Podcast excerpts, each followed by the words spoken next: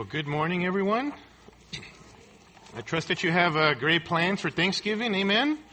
With uh, family and friends and all of that. And I would encourage us. Um, just uh, I was just thinking this week about how many opportunities we get uh, during the holidays to show love to one another, and obviously to um, extended family and um, non-believing neighbors and and all of that, and coworkers.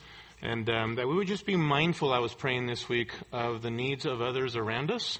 And so um, I don't know what your practices are, even as uh, individuals or as families, but one, if you do not have a place to go for Thanksgiving this week, I would encourage you to make that need known to somebody in the body here. And um, I am positive that there are multiple people who would love to at least know that you have that need. Uh, so make sure that you do that. And then, even more importantly, for all of us, as individuals and as families, I would encourage us to be mindful of others um, here in the body of Christ, or maybe even neighbors or whatever, and that we would open up our homes um, to care for others who are in need during this time. Amen. That's a great. This is a great opportunity. Thanksgiving, Christmas, New Year's, uh, where people are especially um, soft and tender to the truth of Christ, um, to at least having even conversations about God. And we need to seize upon the moment to do that. All right. So let me pray for us as we begin our time in God's Word. Our gracious Heavenly Father, Lord, once again we come before you, remembering that you are a holy God, a God who is greater than anything, anyone that we can conceive of. And we thank you for the fact that we have open access as Christians, as those who have put our faith in Jesus Christ, to come before you in prayer.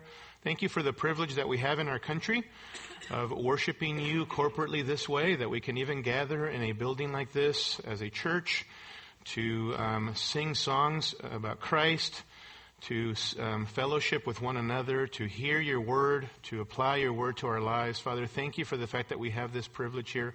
Help us to be those people who worship you in spirit and in truth. And Father, I pray for um, this week, especially as we celebrate this uh, holiday called Thanksgiving that, Father, we understand as Christians that every single day is a day to give thanks. We have so much to be thankful for, so much to be grateful for, and I pray that we especially would seize upon this holiday to proclaim to the world why we are thankful. Because we have a Savior in whom we have put our hope for the forgiveness of our sins. We pray that we would seize upon that opportunity to be about the Great Commission, especially during this holiday season when people are seem to be, at least from a human perspective, more soft and tender, Lord to conversations about you. Help us to be people who are sensitive to divine appointments, those opportunities that you may have for us to speak the message and the hope of Christ. We pray that you would bless our time even now as we spend it in your word. May we be hearers, Lord, and doers of your word who are not self deceived, that we would apply these things to our lives. In Jesus' name we pray. Amen. Amen. Well, open your Bibles to Mark chapter 8. Mark chapter 8. Verses 27 through 30 is our text for this morning. And if you're able to stand with me, please stand for the reading of God's Word. You're not able to stand because of something physical or health, it's okay. Just follow along in your Bibles. But if you're able to stand, please stand with me in honor of God's Word. Mark chapter 8, verses 27 through 30. This is the Word of God. Jesus went out along with his disciples to the villages of Caesarea Philippi. And on the way, he questioned his disciples, saying to them, Who do people say that I am? They told him, saying, John the Baptist, and others say Elijah, but others one of the prophets. And he continued by questioning them, But who do you say that I am? Peter answered and said to him, You are the Christ. And he warned them to tell no one about him. May the Lord bless the reading of His Word. You may be seated.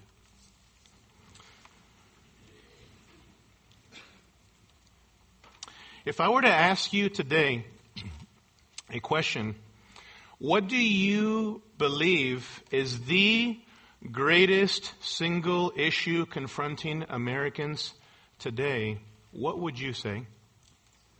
What would you answer? Too much freedom. What do you believe is the greatest issue confronting Americans today? I'm sure that in the midst of difficult, tumultuous times in our country that you've pondered that question, right? Um, as informed Christians even. Well, in a survey conducted on the biggest issues that Americans believe are confronting America, many held to the opinion that the biggest issue confronting Americans today is conservatism versus progressivism. In other words, who's going to win the cultural war? Those who are, would classify themselves as conservatives, however you define that, or those who are so-called progressivists. Others believe that healthcare is the biggest issue confronting Americans today. I hear a lot of, mm, right? Healthcare that's ineffective. That we need a complete overhaul of our healthcare system. Others believe that immigration and addressing that issue and what immigration looks like, who should be allowed to come and even stay in our country, that that is the biggest issue confronting Americans today. Yet others believe that racial tensions is the biggest issue confronting America today. How do we eliminate the divide that exists among various nationalities here in our country? Others believe that marriage and family is the biggest issue confronting our country. Both the importance of marriage and family and what constitutes a family. Others believe that there's a lack of education in our country. And that the biggest issue confronting our country is that we need better education, more development programs to help people um, feel better about themselves and advance themselves, and so forth. Others believe that we should be concerned about our environment. The earth is what we should be most concerned about. That what we need is to be thinking about things like climate change and air pollution and clean water and all of that. That that is the biggest issue confronting America. Yet others believe that the U.S. budget is the biggest issue and specifically government spending. How do we harness better the, the government here in America so that they would use the money more for the benefit of the people and things that are worthwhile? And then others were concerned about the upcoming elections and election integrity. That is the issue of protecting voter rights in the upcoming election so that there is a, a fair election process and voters' rights are honored and held up. These were on the hearts and minds of many or most Americans here in our country. And maybe there are other things that you can think of as an American living here in the U.S. that are important issues that you would single out and say, these are the things that we ought to be thinking about. And undoubtedly, I think we would agree, most of us would, that these are all very important issues, some more than others. All of these things that I mentioned should be things that we as people should not be oblivious to, but we should be absolutely concerned about thing, these things. They are significant the, for the strengthening of our society and of our country. But, most importantly, beloved, as important as all of these things are, some more than others, we need to remember this, that one day all of these issues will be no more and one day, all of these issues will be solved in a new society, in a new world order that the Bible calls the new heavens and the new earth. That Christ will usher in. Where all of these things will be solved completely. When Christ reigns on this earth.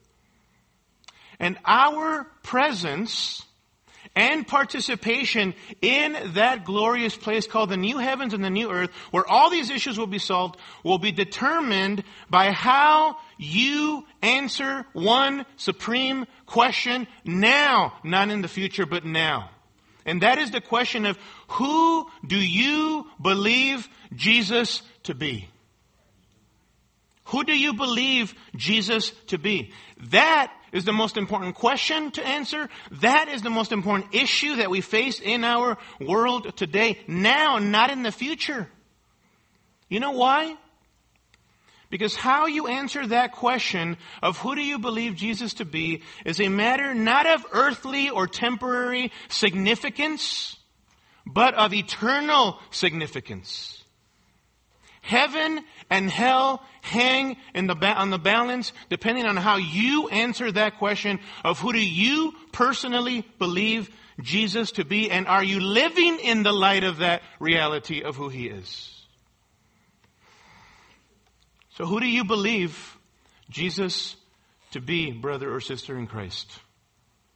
Who do you believe Jesus to be this morning, my friend, if you're visiting with us? Or if you are not a Christian, but you've been around for a while? Who do you believe Jesus to be? It's this question that we want to consider this morning as we come to the very pinnacle of Mark's gospel, the very turning point of this whole book. Everything, beloved, that we've seen has been leading to this particular climax or pinnacle, this particular passage here. Um, Mark chapter 8, verses 27 and following. This is the climax. And everything that follows after this in the Gospel of Mark flows from this particular passage and the confession that is uttered here by Peter on behalf of all the other disciples. The focus of the first eight chapters has been on the presentation of Christ, and the focus of the latter half of Mark will be on the passion of Christ. In the first eight chapters, we've been um, uh, we've learned about Jesus' teaching and his miracles, especially. Sixteen of the nineteen miracles recorded in the Gospel of Mark are in the first eight chapters alone, and all of these miracles are witnessing miracles, attesting signs. In other words, miracles which show who Jesus is, his identity.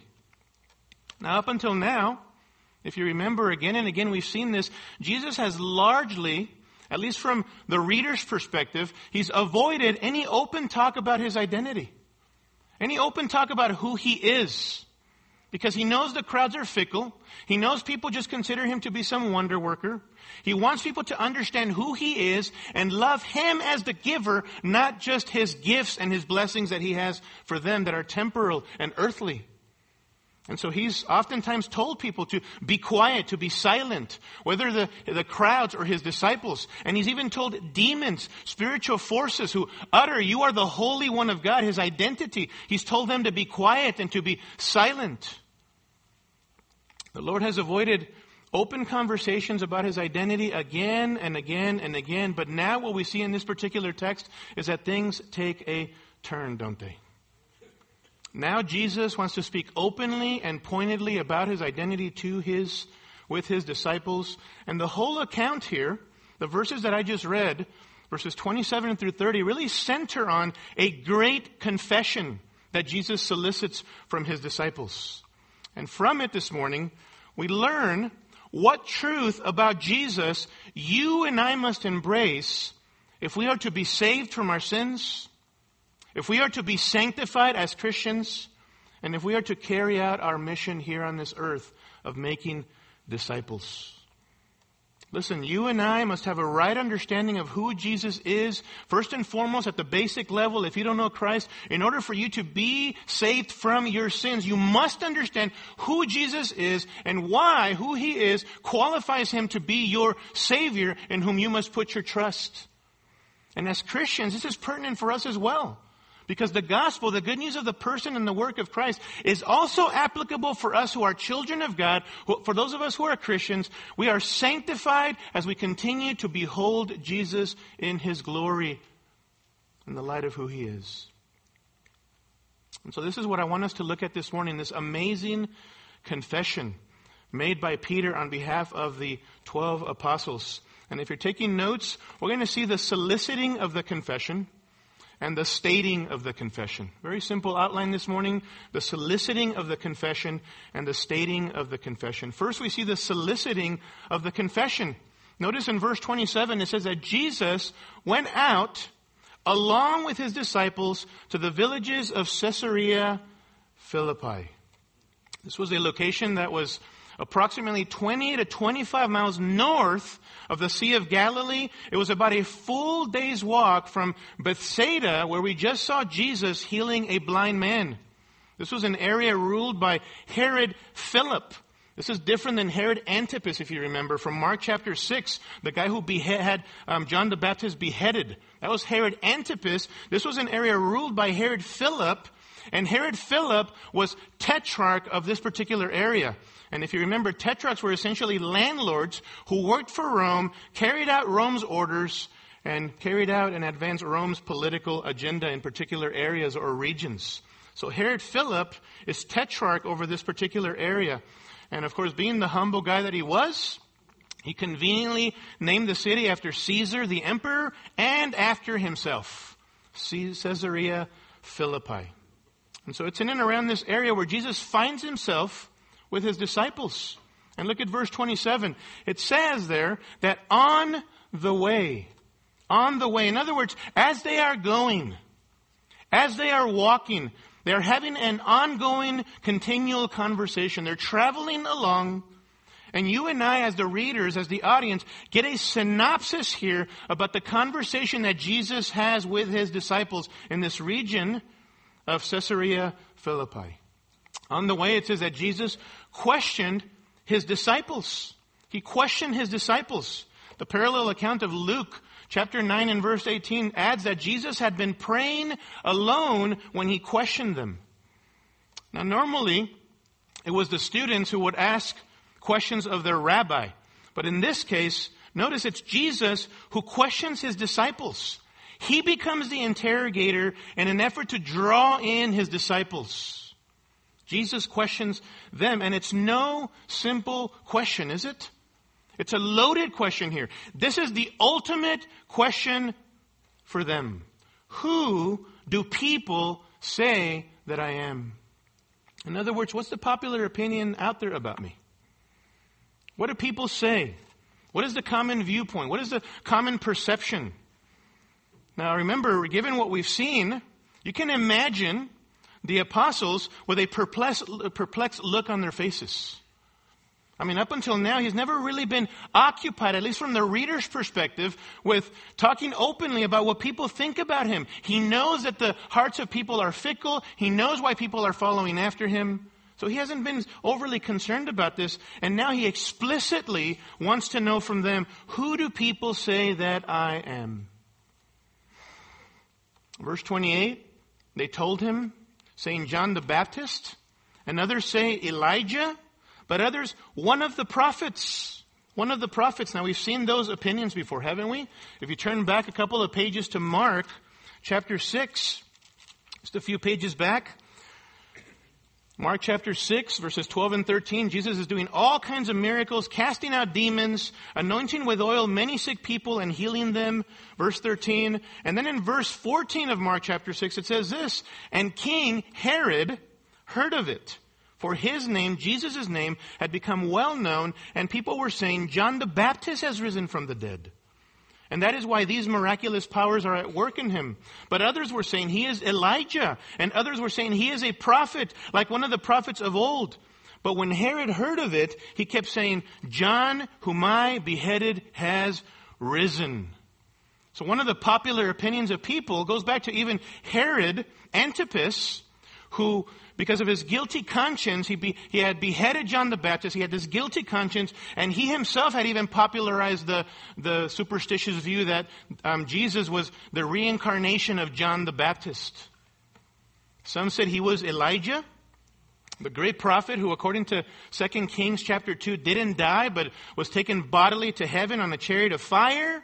And so coupled with that, you had prophecies like Malachi chapter 4 verses 5 through 6, which speak about Elijah returning as a forerunner before the terrible day of the Lord. So some believe that Elijah would come and had come indeed in the person of Jesus Christ. Some believed he was Elijah. Finally, if you notice, some held the opinion that Jesus was one of the prophets the other parallel account of Matthew 16, verse 14, even names Jeremiah. Perhaps he was Jeremiah. And this belief about Jesus potentially being one of the prophets went all the way back to Deuteronomy chapter 18, verses 15 through 18, where Moses foretold of the day when a prophet would arise like himself who would speak for God or for God to the people. So some people held that he was that particular prophet that Moses prophesied about in Deuteronomy 18. These were some of the popular opinions that were flying around out there about Jesus Christ. And we've come to other, across other opinions in Mark about Christ, haven't we? Back in Mark chapter 1 verse 27, it says that after Jesus had taught in the synagogue and then cast out a demon out of a man, that people responded amazed at Jesus' authority. Because he was different than their scribes and Pharisees. They believed that he was a, a, a, better teacher than their, than their scribes, than their experts. That he was perhaps the greatest teacher of their day. In Mark chapter 2 verse 12, after healing a paralytic, people, it says, were amazed and were glorifying God saying this, we have never seen anything like this. See, to many people, Jesus was just a great miracle wonder worker. That's all that he was. Now, not everyone was so positive about Jesus. If you remember Mark chapter 3 verse 21, it says, talks there about his own family and his closest friends that they, have, they had concluded that Jesus had gone mad, that he had gone crazy. And then in Mark 3:22 the scribes were even worse. They held the opinion that Jesus was possessed by demons, that he was on Satan's side working for Satan, essentially that Jesus was demonic. That Jesus was working for the opposite, the, the enemy side. Over and over again, beloved, we see that Mark is intent on recording for us people's response to Jesus. Why? Because who a person believes Jesus to be is the central issue of the Gospels. That in the light of what Jesus is doing, we need to check ourselves and ask ourselves, who do I believe that Jesus is? Times haven't changed as far as the plethora of opinions about who Jesus is, right? Today as well. Opinions range all the way from sympathy to hostility concerning who people believe Jesus to be. Some people altogether simply believe that Jesus never existed. That he's a mythological figure, that he's fictional, a character who never existed. He's a creation of zealots who tried to advance their religion by creating this person, this character named Jesus. He never existed. But for the most part, most believe that he actually existed, that Jesus was a historical figure. What do they believe? Well, some believe that he was a wise teacher, like the people of his day, that he was the greatest of, of teachers, so wise, so virtuous, in his advice and counsel to people. Other people believe that he was a, a loving, peacemaking, non-violent man. That he was the ultimate virtuous model of morality that we should follow. Others believe that he was a great prophet. In fact, most Muslims believe Jesus was a great prophet. They believe that. Others believe that Jesus was a revolutionary a naive, well-intentioned, dreamy-eyed revolutionary who failed. He led a band of well-intentioned men seeking to bring about social justice and liberation for the poor and most ostracized of society, but he failed and they limit Jesus, who he is, to that particular person. And on and on the list goes, doesn't it? On and on it goes. Now hear me. All of these opinions Maybe to some of us might seem like, well, what a great compliment. Isn't it great that people actually believe that, those kinds of things, or a combination of those things about Jesus? That's great. But, in the end, the Bible would tell us that they are inadequate, incomplete, and even idolatrous. Listen to me. To believe that Jesus is anything less than who the Bible says he is, is damning to your soul. Who do you believe Jesus to be? Who do you believe Jesus to be? If all that you believe about Jesus is limited to any of those uh, those, those characters that I mentioned, or a combination of those and nothing more, then you have a problem that you should not walk out of this service today without solving. Now watch this, because the soliciting for an answer continues, doesn't it? Our Lord's first question was specifically tailored to get to what he's most concerned about, and that is the opinion of his beloved disciples. Those who profess to be followers of him. And he gets very direct, doesn't he? Look at verse 29. It says that he continued by questioning them, but who do you say that I am? Who do you say that I am? In the Greek, that word you there appears at the beginning of the clause, making it emphatic. Jesus zeroes in on them. You, who do you believe that I am? You who have been with me, you who have sat under my teaching, you who have witnessed my miraculous power and authority, you who I provided for, you who I defended, you who I have been faithful to, who do you say that I am? What a moment, huh? What a moment. You talk about pressure. Jesus fixing his eyes on them and wanting to know from them specifically, who do you say that I am? I mean, you probably could cut the tension with a knife there. What will they answer? Who will answer? I mean, everything in Mark, beloved, has been leading to this moment. The reader and the audience continually is asking themselves, who is he? Who is he? The disciples asked us back in chapter 4, verse 41. Who then is this that even the winds and the sea obey him? Who is this? And the crowds over and over again in the Gospels, who is this who can do such things, who can speak with such authority? Over and over again, people are asking this question that you and I must also grapple with as the audience and as the readers of Mark. We are drawn in as students of God's Word to ask ourselves the same question Who do I think Jesus is?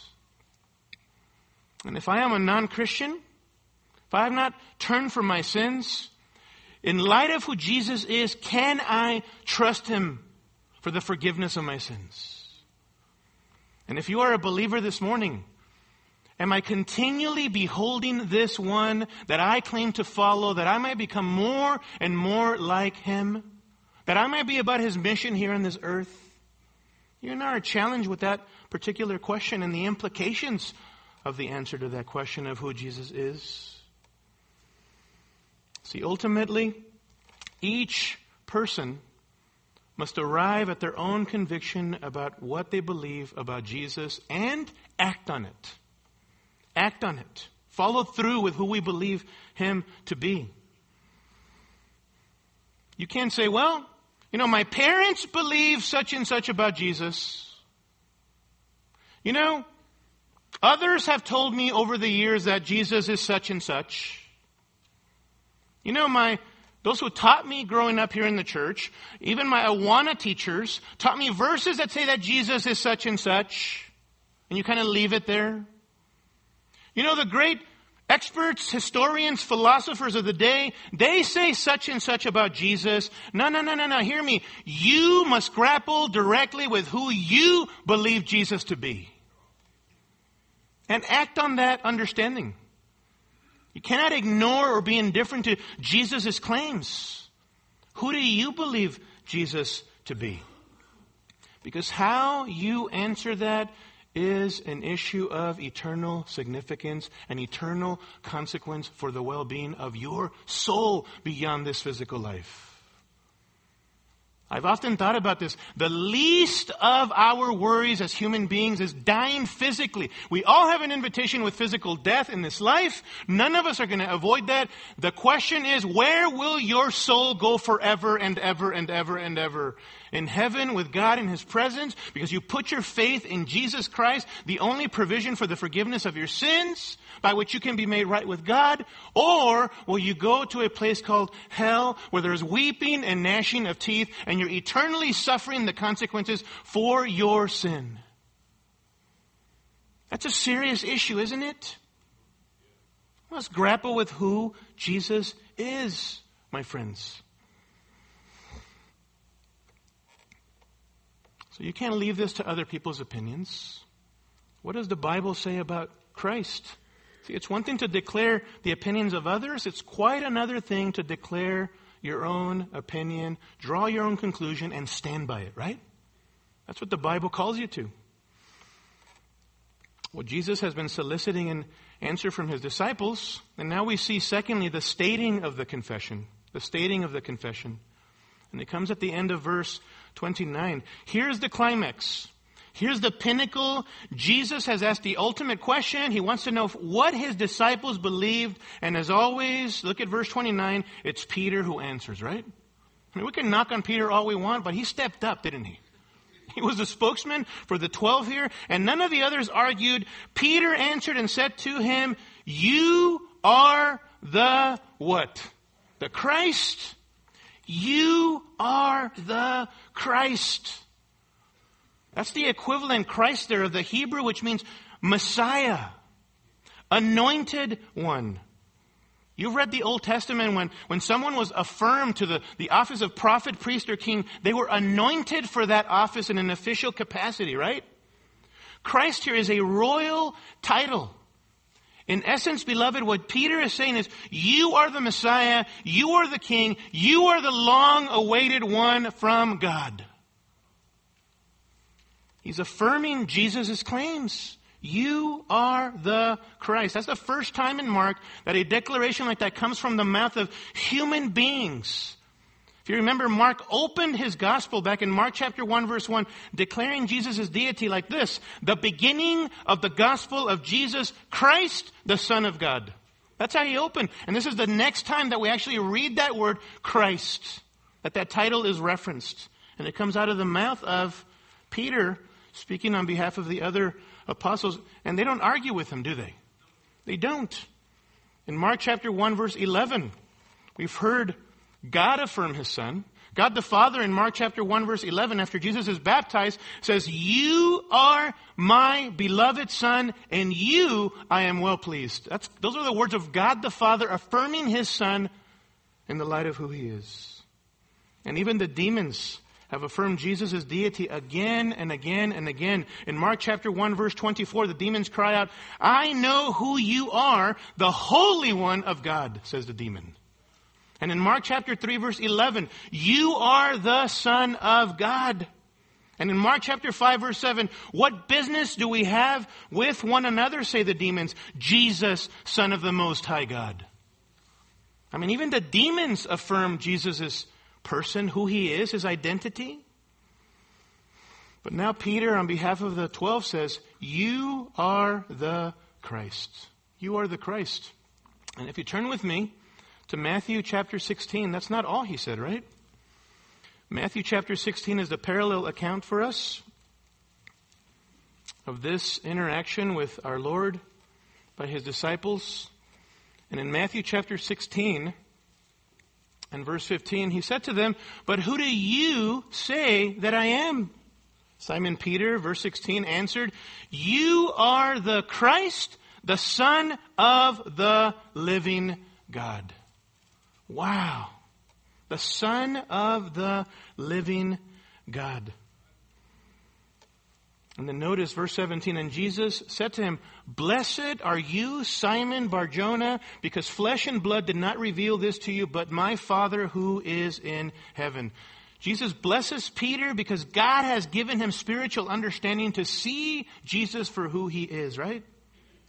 And then please notice, it's based upon this confession of Peter, this truthful confession by Peter of who Jesus is, that we see the first mention of the church in verse 18.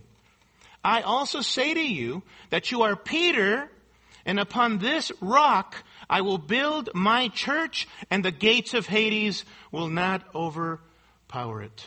First mention of the church. That beautiful new living entity that would be birthed at Pentecost in Acts chapter 2. The church. Notice verse 18, I say to you that you are Peter, that's the Greek word Petros, meaning a small or little rock. And upon this rock, that's the Greek word Petra, a large rock, a boulder, a foundational rock, if you will. Upon this rock, I will build my church, and the gates of Hades will not overpower it. What would be the foundation for the church? Not anything physical that passes away, but a confession of something greater, namely the truth about Jesus being the King, the Messiah, the Son of God. That truth. Upon that truth of who Jesus is, the church is founded, beloved. Beautiful, isn't it? Amazing. The church is founded upon the rock of who Christ is. Now notice in verse 30, and he warned them to tell no one about him. Now, when I read that, this time at least, I thought, now wait. I mean, I can understand why Jesus wanted to keep things quiet on the lowdown up until this point, but shouldn't he now want to be publicized? Not quite. Not quite. He knows that the religious leaders are vehemently against him. He doesn't want anything to deter him from his purpose, and that we're going to look at next week specifically his purpose to suffer and die and rise again for sinners. We're going to see that next week. But don't lose sight of this monumental confession, beloved, by Peter on behalf of the twelve. Because again, the implication for you and I is, and the question for you and I is this do you believe in Peter's words? Do you believe that Jesus is God and that He is the Messiah King? And have you appropriated that belief to your life? Put your trust in Jesus. And if you're a believer, are you living in the light of that truth? That Jesus is God and that He is your Messiah, your King, your Savior. And the Bible is, is not ambiguous about who Jesus is, right? In John chapter 10 and verse 30, in the midst of a heated exchange with the religious leaders, Jesus said to them, I and the Father are one. I and the Father are one. And the Jews knew exactly what Jesus was saying. Because in response to Jesus' statement, they wanted to stone him. And in John 10 33, it says that the Jews, in response to him, said, For a good work, we do not stone you, but for blasphemy, because you, being a man, make yourself out to be God. They knew exactly what Jesus was claiming to be, or who he was claiming to be, namely God. John 1 1, in the beginning was the Word, and the Word was with God, and the Word was God. He, the Son, was in the beginning with God. Scripture is unambiguous about who Jesus is, and therefore why we should put our trust in Him. Hebrews chapter 1 and verse 8 I love that text. Quoting God the Father, who says this in Hebrews chapter 1 verse 8 about the Son. But of the Son, he says, namely the Father says, Your throne, O God, is forever and ever, and the righteous scepter is the scepter of his kingdom. That's God the Father calling the Son, calling the Son God. King. That's massively significant, isn't it? Titus 2, verse 13 refers to Jesus as our great God and Savior, Christ Jesus. Our great God and Savior, Christ Jesus. The great God and Savior, Christ Jesus. And do you recall doubting Thomas? One of the twelve who, after he touched Jesus post his resurrection, these were the words of Thomas, doubting Thomas in John chapter 20, verse 28. He said, My Lord and my what? God my Lord and my God. Now that confession, beloved, is blasphemy if Jesus isn't God. It's blasphemous. And Jesus never tells him to be quiet. Thomas, you're overdoing it. Hey, chill out. I know you're excited. You just saw me. You got to touch me. Don't overdo it. Jesus never corrects him, does he? Thomas worships him as Lord and God. Why? Because Jesus is the God man. That's why. Scriptures again and again beat the drum that Jesus is God. Listen, this confession of who Jesus is is essential for salvation. It's essential for salvation. Because if Jesus isn't God, then he doesn't qualify to be your Redeemer, to be your Savior. Only one who is fully God and fully man can pay for sins sufficiently, right? Jesus is God. And so can I say to you this morning, if you are not a Christian, if Jesus' claims are true, and they are, then you cannot afford to be indifferent. You cannot afford to no lo- to any longer put Jesus off. You cannot ignore him. As C.S. Lewis put it this way, and I'm paraphrasing, he's, Jesus' claims show that he's either a lunatic, he's a liar, or he's Lord, and you must bow to him. And I think the Bible thunderously teaches that it's the latter, that He is Lord, that He's God, Messiah, King. He is the only hope for the forgiveness of your sins, and you must put your trust in Him. He's Lord. This is why in John chapter 20 and verse 31, John writes that all that Jesus did, all of his miracles were for this purpose. John 20, 31, that you may believe that Jesus is the Christ, the Son of God, and that believing you may have life in his name. Let's put your trust in him. And that belief is not simply intellectual belief in a certain set of facts. Faith, beloved, listen to me, is a heartfelt commitment, the conviction of our hearts that leads to a change of life. You're willing to stake your very life on Christ, who you believe has paid sufficiently for your sins and risen again on your behalf, conquering sin and death. Faith is a heartfelt commitment, a conviction of the heart that leads to a change of life. And so this confession is essential. Listen to Romans chapter 10 and verse 9. It speaks about what our response should be when we understand who Jesus is. If you confess with your mouth Jesus as Lord and believe in your heart that God raised him from the dead, you will be saved. For with the heart a person believes, resulting in righteousness, and with the mouth he confesses, resulting in salvation. For the scripture says, whoever believes in him will not be disappointed. And think about that. Whoever believes in Christ, faith is not directionless, ambiguous, undefined. The object of our faith is Christ. Even your own faith doesn't save you. It's Christ who saves, right? Christ. Whoever believes in Him, in Christ, will not be disappointed. Well, this confession of who Jesus is is essential if you want to be saved. You need to count the cost. If you still, even as you sit in this pew this morning, even if you are still continuing to ignore the reality of Jesus' claims and what that means for your life, listen to these words. Because conversely, the person who denies that Jesus is God and Savior, listen to 1 John chapter 2 verse 22. Who is the liar? But the one who denies that Jesus is the Christ. This is the Antichrist, the one who denies the Father and the Son. And we know that there's an ultimate Antichrist in Scripture, right? With a capital A. But what John is telling us is people who reject Jesus, they're all little mini Antichrists. That's a scary term, isn't it?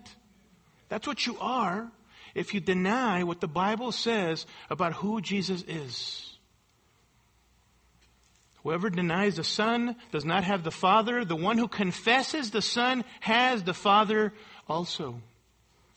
And then 1 John chapter 4 verse 3, every spirit that does not confess Jesus is not from God.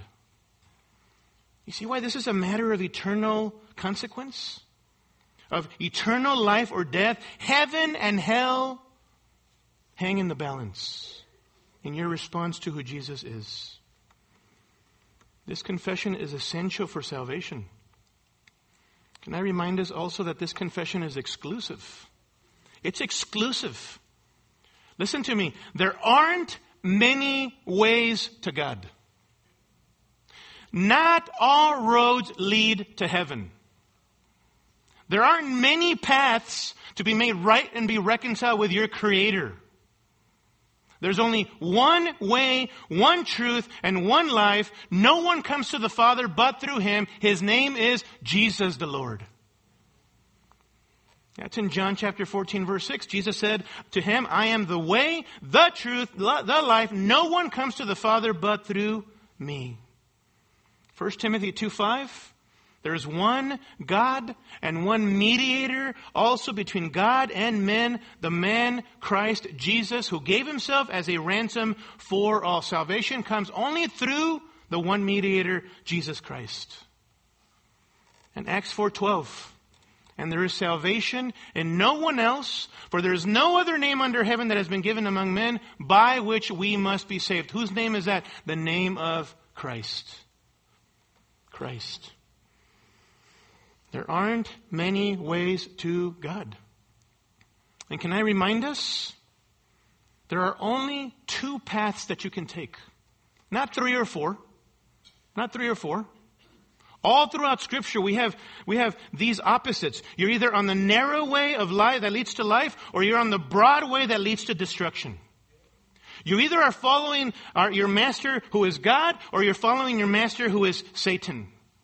You're either walking in the light or in holiness in Christ likeness, or you're walking in darkness according to the ways of the world. You're either godly or you're worldly. You're either walking on the path of wisdom or the path of foolishness. You're either a child of God or a child of Satan. You're either a friend of God or an enemy of God. Believing, unbelieving, living for Christ or living for yourself. Walking in deception or walking in the truth. Two ways. You're either on the path that leads to heaven or you're on the path that leads to where? To hell. A real place.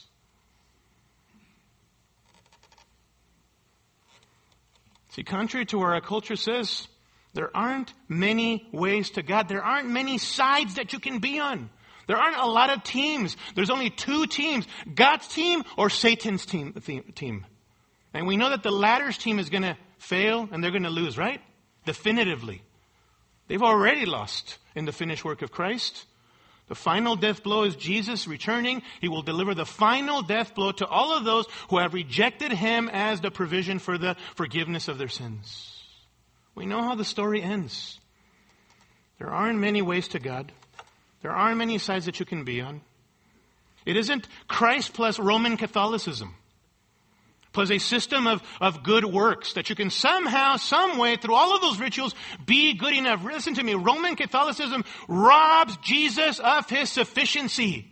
That he is enough. That he declared on the cross, it is finished, it is done. That's it. It isn't Christ plus Roman Catholicism. It isn't Christ plus Muhammad. It isn't Christ plus Buddha. It isn't Christ plus Christian science. It isn't Christ plus um, New Age thinking. Christ alone saves. He is the only way. He is the only answer for the forgiveness of your sins. It isn't Christ plus philosophy. It isn't Christ plus psychology. It isn't Christ plus self-esteem or self-improvement tactics or self-fulfillment. Christ alone saves. Christ saves. It isn't Christ plus for us Christians living in comfortable America. It isn't Christ plus our American dream. It isn't Christ plus our materialism.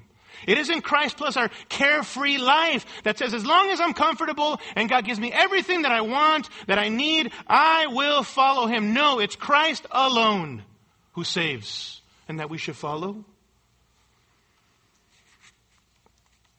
Look down in Mark chapter 8 and verse 34. We're going to see this in a couple of weeks. Such a powerful passage.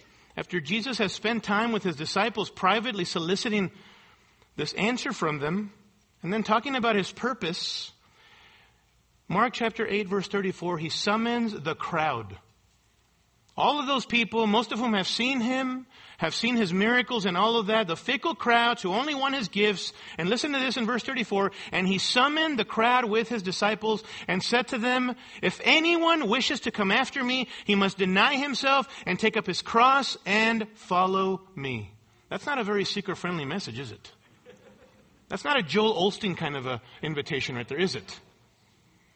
Verse 35, for whoever wishes to save his life will lose it, but, but whoever, uh, excuse me, let me read that again. Verse 35, for whoever wishes to save his life will lose it, but whoever loses his life for my sake and the gospel's will save it. For what does it profit a man to gain the whole world and forfeit his soul? For what will a man give in exchange for his soul? And then listen to this. For whoever is ashamed of me and my words in this adulterous and sinful generation, the Son of Man will also be ashamed of him when he comes in the glory of his Father with the holy angels. Can I remind you this morning, if you are a Christian, Christianity on this earth right now, especially in this present world, might be very difficult for us. But beloved, Jesus promises that one day we will live in His glory in a new heavens and a new earth. He will not be ashamed of us. Amen? What a beautiful truth that is. On that note, for those of us who are Christians, it may surprise you again that I have this question again for you. Who do you, Christian, believe Jesus to be? I'm talking to those of us who have put our trust in Christ, who profess Christ, who are say that we are followers of Christ. Maybe you answer, Kempis, whatever do you mean? I, mean, I thought this was an evangelistic message only for people who have not trusted in Christ. Of course He's God. He's the Christ. He's the Messiah. He's my Savior. What are you talking about? Let me ask you, does it make a difference? Does who you believe Jesus to be make a difference in the way that you live? Do you live in the light of who Jesus is and in the light of the fact that He's died for your sins? Not only to rescue you from the punishment of your sins, but from its power, from its grasp as a believer. Let me ask you do you live to worship Him? Do you worship Him? Do you love Him? Really from the heart. Beyond what people can see on the outside when you show up to our corporate gatherings and all of that, what is your daily devotion like during the week? Do you worship Christ? Do you love Him? Do you love Him? Do you spend time in His Word daily? Do you really strive to be in daily prayer with Him? Is your thinking filled with thoughts about Christ and the gospel and what an amazing plan and amazing blessings that I have in Christ and I just want to live for my Savior? Do you love Him so as to walk in obedience to Him? That which consumes our thoughts is what's most important to us, right? It's what we value and we treasure that we think about most. Do you have your thoughts centered on Christ? Do you worship Him? Do you love Him? Let me ask you do you live to serve Him, Christian? Do you live to serve Him? If we were to survey your week, and all of us get the same amount of hours, how much of your time during the week is actually lived out with a heart of service to Christ? Do you serve Him and His people in the church? I love the attitude of a longtime wonderful friend of mine. Told me one time, Kempis, I work, my secular job that is, so that I can serve Christ.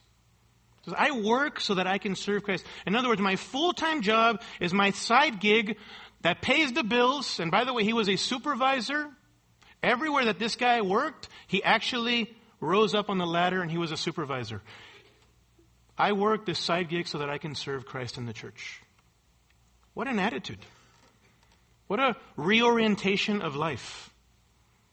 See, we oftentimes think this is my, the church is my side thing. I'm going to show up Sunday morning or maybe one other time during the week, but throughout the week I live however I want. It's all about me. It's all about my goals and my aspirations and all of those things. And the church becomes a footnote on the story of our lives, right? Do you serve Christ and his people? Third, can I ask you, Christian, in the light of who Jesus is, do you embrace suffering for Christ? Do you embrace suffering for Christ? The latter eight chapters of the Gospel of Mark are now going to be about all about the passion of Christ. His suffering, his going to Jerusalem to die for us. And let me tell you, believer, you and I have the same call to follow his example of daily dying to ourselves, suffering for his sake. Amen? That's something that we here in America as believers, it's very difficult for me and for you to understand that. We hear about atrocities in other countries and we would never imagine or even accept that that could possibly happen in America, that Christians should even suffer. But that is what's taking place all over the world, in most places of the world, with our brethren. Just read church history. Get on Voice of the Martyrs and read about the persecuted church. That is the norm in most countries, that Christians suffer and we are yelling out bloody murder whenever anything bad happens to us here, any kind of restrictions are placed upon us as believers. We are called to suffer for His sake.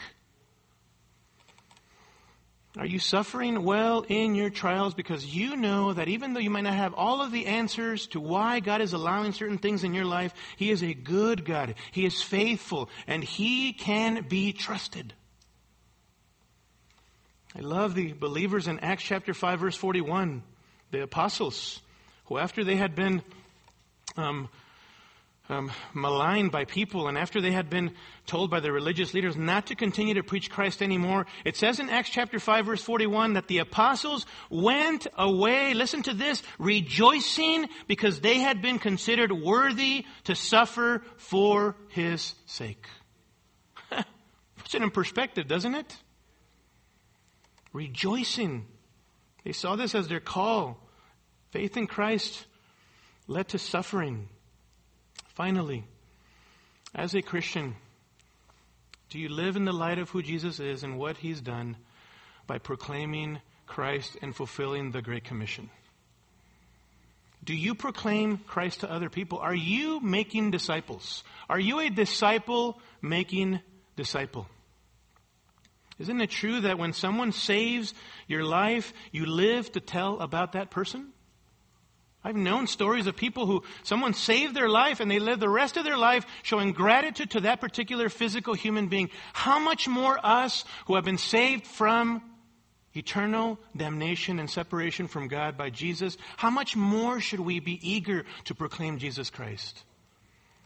Our motivation, beloved, is love and gratitude for our Savior having done what He did for us so that we proclaim Christ. Are you fulfilling your primary purpose as a Christian in the light of who God is, of Christ is, to make disciples? This begins in our home. This, be, this extends to our extended family, to our neighborhoods, our workplace. Again, take the opportunity this holiday season, beloved, to make sure that you are especially sensitive to God's divine appointments, those opportunities that God is going to give you by just the very virtue, uh, the very fact that people are going to be around you in your presence for you to share Christ with them and live Christ before them. Take that opportunity. See, if we really believe that Jesus is God in human flesh, then it's going to make a difference in the way that we live. Amen? And if we really believe that this one came to suffer for us, die on the cross for our sins, and on the third day rose again, and we put our trust in him, it's going to make a difference in the way that we live. For the disciples, once they understood who Jesus is and what he came to do, the truth made all the difference in the world, and they turned the world upside down, didn't they? We stand in the long line of those who have proclaimed Christ from generation to generation to generation, beloved. We must grasp who Jesus is so that we might be about his mission here on this earth. Let's pray. Heavenly Father, Lord, we thank you for your amazing grace in having given us the truth of your word. Father, thank you for the pinnacle, the climax here in Mark, and a great reminder for us, the students of your word, that Father, we must come to grips with who Jesus is. Thank you for those of us who have put our trust in Christ, that our salvation is secure, and yet, by your grace and by the power of your Spirit, we are called to live in the light of who Christ is and what He's done. Help us to do that, Lord, out of gratitude and love for you, for what you've done through your Son. And Father, I pray for those here this morning who have not responded to the claims of Christ, that, Lord, today would be the day of salvation. That today would be the day when they would put their trust in Christ. That, Lord, they might count the pleasures of this life as passing in light of the wonder and the beauty of knowing Christ Jesus as Lord and Savior. We pray for that this morning in Jesus' name. Amen. Scripture quotations taken from the New American Standard Bible. Copyright by the Lockman Foundation.